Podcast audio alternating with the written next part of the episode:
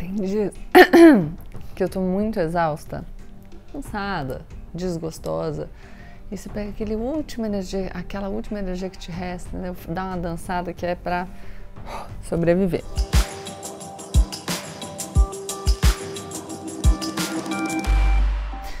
Mas é isso, a partir de agora, menos emoção e mais razão. Aproveita, se inscreve no canal, deixa o seu like e compartilha o vídeo com seus amigos.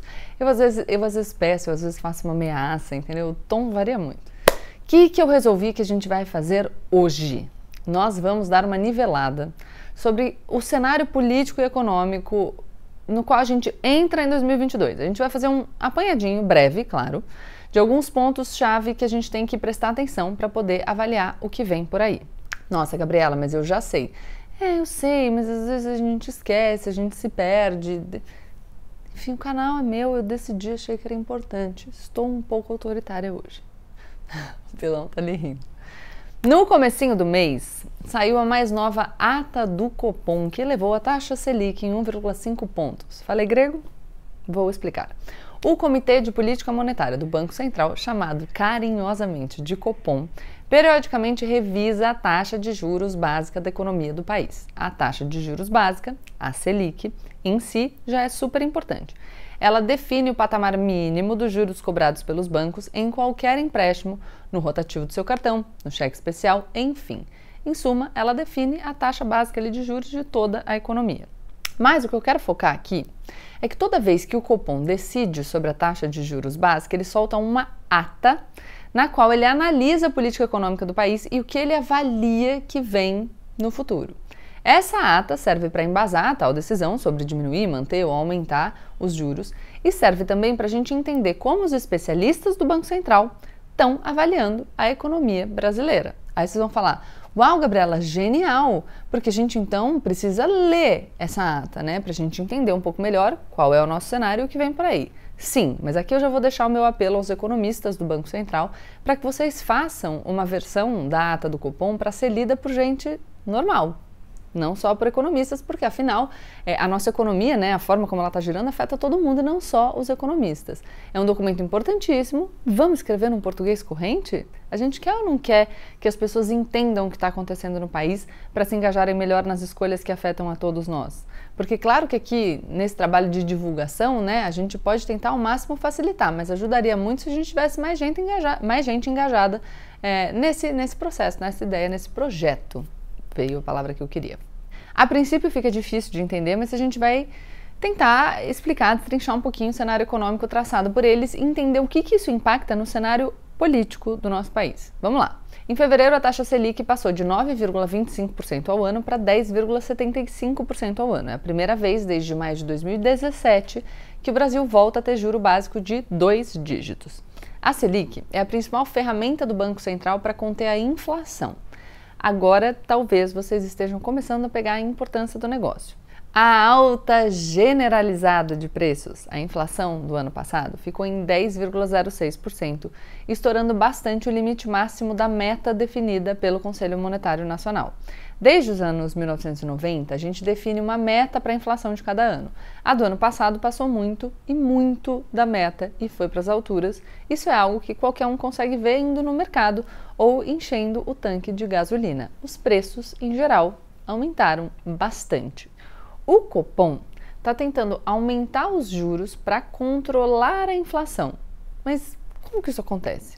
Lembra que os juros são o preço de pegar dinheiro emprestado? É a taxa que a instituição financeira te cobra quando você pega um empréstimo, por exemplo. Eles cobram a taxa mais alta ou mais baixa, dependendo do caso, é porque o credor pode não pagar de volta e eles precisam de uma garantia. Então, quanto maior a chance da economia piorar, quanto maior o risco, quanto maior a chance de o credor não poder pagar o seu financiamento de volta, mais altos são os juros. Pensa só, se você vai emprestar o seu dinheiro para alguém e essa pessoa pode não te pagar, faz sentido você assumir este risco se o retorno por esse risco for melhor. Então eu vou cobrar tão mais caro o juro quanto mais arriscada for essa parada, entendeu? Gabriela, mas se é muito arriscado de eu emprestar dinheiro pra, e a pessoa não me devolver, eu não vou emprestar de maneira nenhuma. Sim, mas você não é um banco.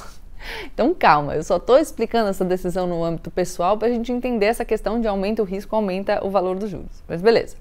Quando o preço de pegar dinheiro emprestado está alto, como agora, você deixa de pegar o financiamento para comprar uma casa, para reformar a sua loja, enfim. Com isso, você acaba gastando menos dinheiro, porque você não se capitaliza para botar o dinheiro ali para circular. Quando todo mundo gasta menos dinheiro, a demanda agregada da economia cai e com isso os preços diminuem. Gabriela, mas as pessoas só pegam dinheiro para gastar com empréstimos? Não. Tem um monte de coisa que faz as pessoas terem mais disponibilidade para colocar dinheiro na economia. É, isso também vai ser impactado pela oferta de produtos. A gente já vai ver que a pandemia gera uma crise de oferta, muitas coisas, mas a gente está fazendo um apanhadinho aqui. Então, se existir menos demanda, menos dinheiro circulando, as coisas ficam mais baratas, o preço cai. Nesse ciclo, o Copom espera que os preços baixem em geral, ou seja, que com essa alta de juros a, infla, a inflação, não infração, caia. Se vocês quiserem, é, e eu acho que isso pode ser muito bacana. A gente pode trazer especialistas aqui no canal para debater esses assuntos mais importantes para o nosso ano eleitoral. Eu estou pensando num formato para fazer isso nos próximos meses, então eu gostaria que vocês me dissessem nos comentários quais são os assuntos que mais interessam a vocês, entendeu? Para a gente propor esses debates aqui. E um debate construtivo, respeitoso, é, enfim, com, com espaço para visões divergentes, claro, desde que a gente tenha um alicerce em dados e na realidade, não para a gente trazer os anti-vacina, que aí não dá, né? Primeiro, o Copom analisou a economia internacional, que não anda legal e não está contribuindo. A pandemia afetou todo mundo. A inflação também está atrapalhando a economia norte-americana e por isso eles estão aumentando os juros dele, deles por lá também. A nova onda de Covid da variante Omicron jogou um balde de água fria no otimismo que a gente estava sentindo no final do ano passado. Não sei se vocês também, mas eu estava. As cadeias globais de produção de bens continuam muito afetadas pela falta de insumos devido à pandemia e pelo alto preço do petróleo. E aí a gente tem uma crise de oferta, já falei, com alta demanda também aumenta preço. E a Omicron está aí postergando uma normalização. Depois, passando para a economia brasileira, o negócio também não está legal, não é de hoje. A inflação continua alta, mesmo com os juros subindo consistentemente no ano passado. As expectativas para regularização desse cenário estão para 2023.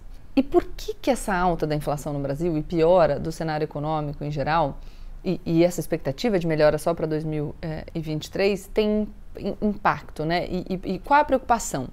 Uma das preocupações é o medo de que os gastos do governo se descontrolem. No jargão do economês, as políticas fiscais que impliquem impulso adicional da demanda agregada ou piorem a trajetória fiscal futura podem impactar negativamente preços de ativos importantes e elevar os prêmios de risco do país precisa redigir de uma maneira mais fácil mesmo.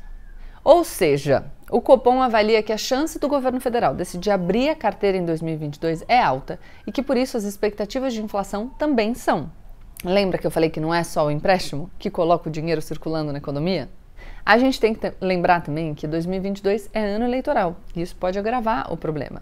Lembram que a gente falou aqui da PEC dos precatórios? Pois é, ela flexibilizou o teto de gastos e já anunciou para os agentes econômicos que o governo não está tão comprometido com a responsabilidade fiscal quanto o Paulo Guedes dizia que estava.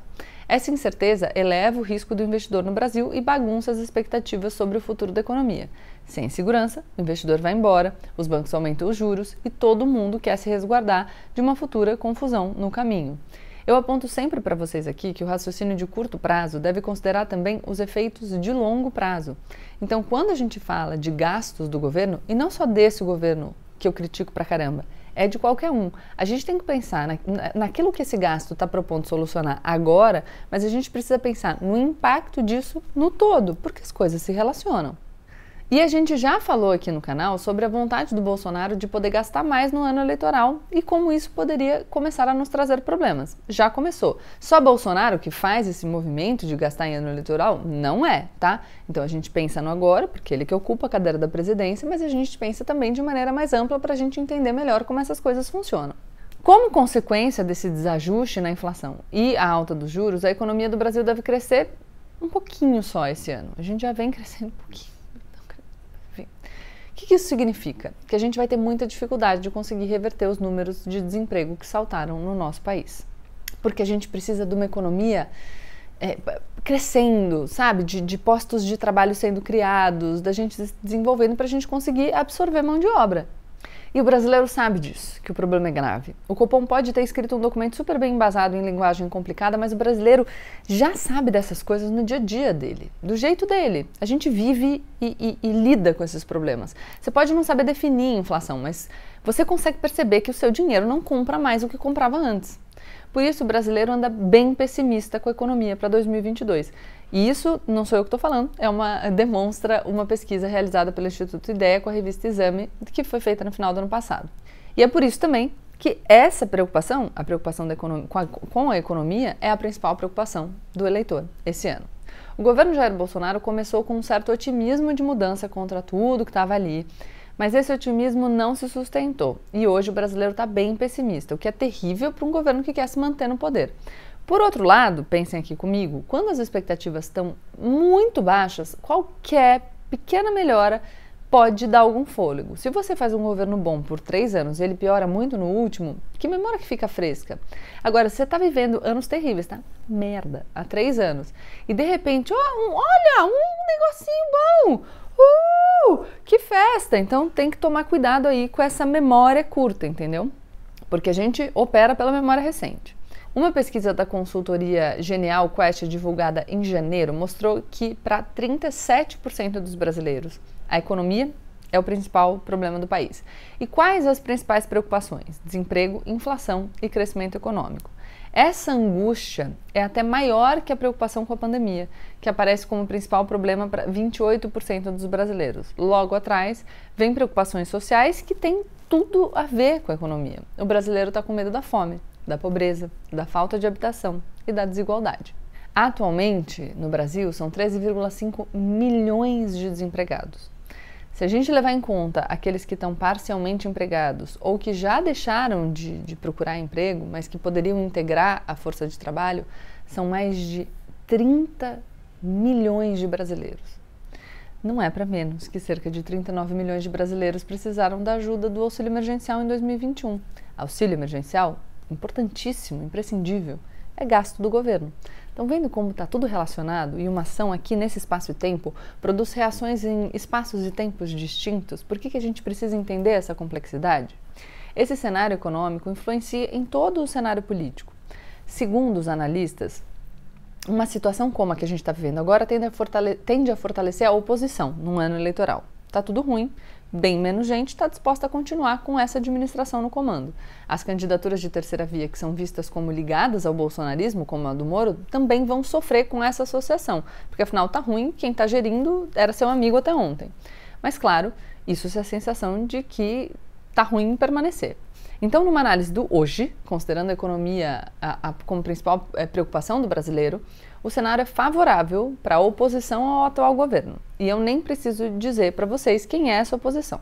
O ex-presidente Lula está aí prontinho para apontar os erros de, da gestão desastrosa do Jair Bolsonaro e para lembrar todo mundo de como as coisas andavam melhor quando ele era o presidente. Por isso também que a gente tem visto as notícias sobre movimentações do PT para se antecipar a crítica sobre a condução da economia na gestão Dilma, para tentar não contaminar essa fala do Lula sobre a gestão Lula.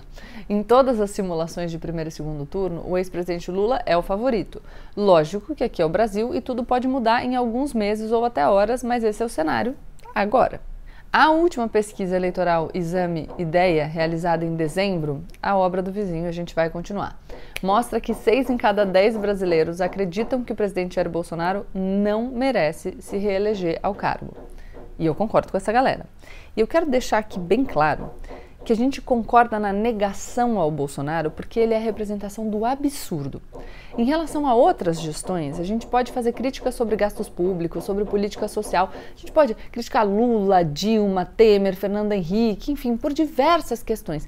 Mas quando a gente fala do Bolsonaro, a gente está discutindo negação de pandemia, discurso antivacina, guerra cultural. Vocês entendem que mesmo um governo que a gente ache ruim, um governo de quem a gente nem goste tanto, é melhor do que esse absurdo que ele está num outro lugar de crítica. Entendeu? Você pode falar, ah, fulano, ciclano, beltrano, gosto disso, não gosto daquilo, prefiro esse, não prefiro aquele. Mas, pô, ele se destacou, Bolsonaro. Que todos esses nomes que eu citei, eu tenho certeza que ninguém teria negado a pandemia e falado contra a vacina. Ponto. E o vizinho continua aqui, show. Assim, a gente começou a gravar, Como o cenário se encontra hoje, o mais provável é que a gente se encaminhe para um segundo turno entre Bolsonaro e Lula e que o Lula aglutine boa parte das forças políticas que vão se unir contra o Bolsonaro. Ele vai ter a esquerda do lado dele, certamente. Partidos do Centrão também já dão sinais de uma possível pulada de barco. E, e a gente adiantou isso aqui, né? Enfim, que eles não são pessoas muito leais. O PP do Arthur Lira e do Ciro Nogueira deve liberar acordos regionais, o que quer dizer que o partido não vai impor um apoio aos aliados do Jair Bolsonaro e que quem decidir apoiar aliados do Lula pode. Eles estão deixando a porteira aberta. Aí talvez vocês me perguntem assim: tá bom, Gabriela, mas então por que, que o Centrão não pulou de vez do barco do bolsonarismo? Olha só, um presidente fraco que ainda consiga se eleger para o Centrão não é ruim. Porque um presidente fraco é um presidente encolerado. E um presidente encolerado, para o fisiologismo que habita o Congresso, é ótimo. É mais dinheiro no bolso. De quem vocês acham que essa galera consegue sugar mais dinheiro? Uhum, do fraco, que precisa fazer mais concessão. Então, se a rejeição ao Lula e ao PT, ou a desunião em torno dessa candidatura, abrirem uma via para um Bolsonaro enfraquecido permanecer no Planalto, quem ganha é o Centrão. Mas enfim, seguindo. O PSD do Gilberto Kassab ainda diz que quer emplacar o presidente do Senado, Rodrigo Pacheco, como um candidato próprio, mas o Kassab já admitiu que, se isso não rolar, parte do partido deve apoiar o Lula. A água corre para o mar. Tá bom, mas o que, que a gente tem que prestar atenção então nos próximos meses? Vamos fazer um calendário aqui. De 3 de março até 1 de abril é a chamada janela partidária. Nesse período, os candidatos podem trocar de partido sem perder os cargos que já ocupam. Gabriela, como assim? Se ele trocar de partido, ele perde o cargo? É que na eleição proporcional, o cargo não é do, do, do, parlamentar, é do partido. Já falei, precisa assistir o vídeo que a gente fez aqui no canal explicando a eleição proporcional. Ou ler o Política para Todos. Sim, estou de novo fazendo propaganda do meu livro, porque ele é muito bom. Por favor, me ajudem nas redes.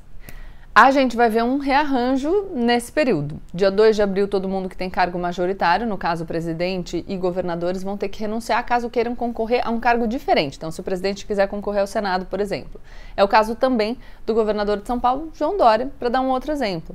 Se eles quiserem concorrer à reeleição, no entanto, eles ficam ali no cargo que eles estão ocupando.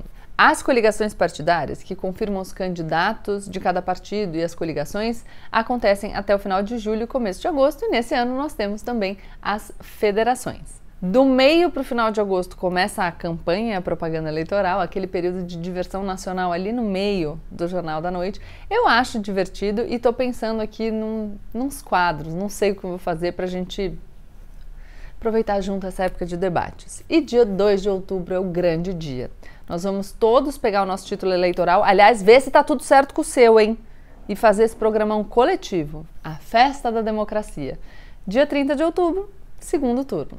É isso, galera. Tentei fazer um apanhadão aí de onde a gente está hoje para a gente conseguir se localizar enquanto o meu vizinho segue com a sua furadeira.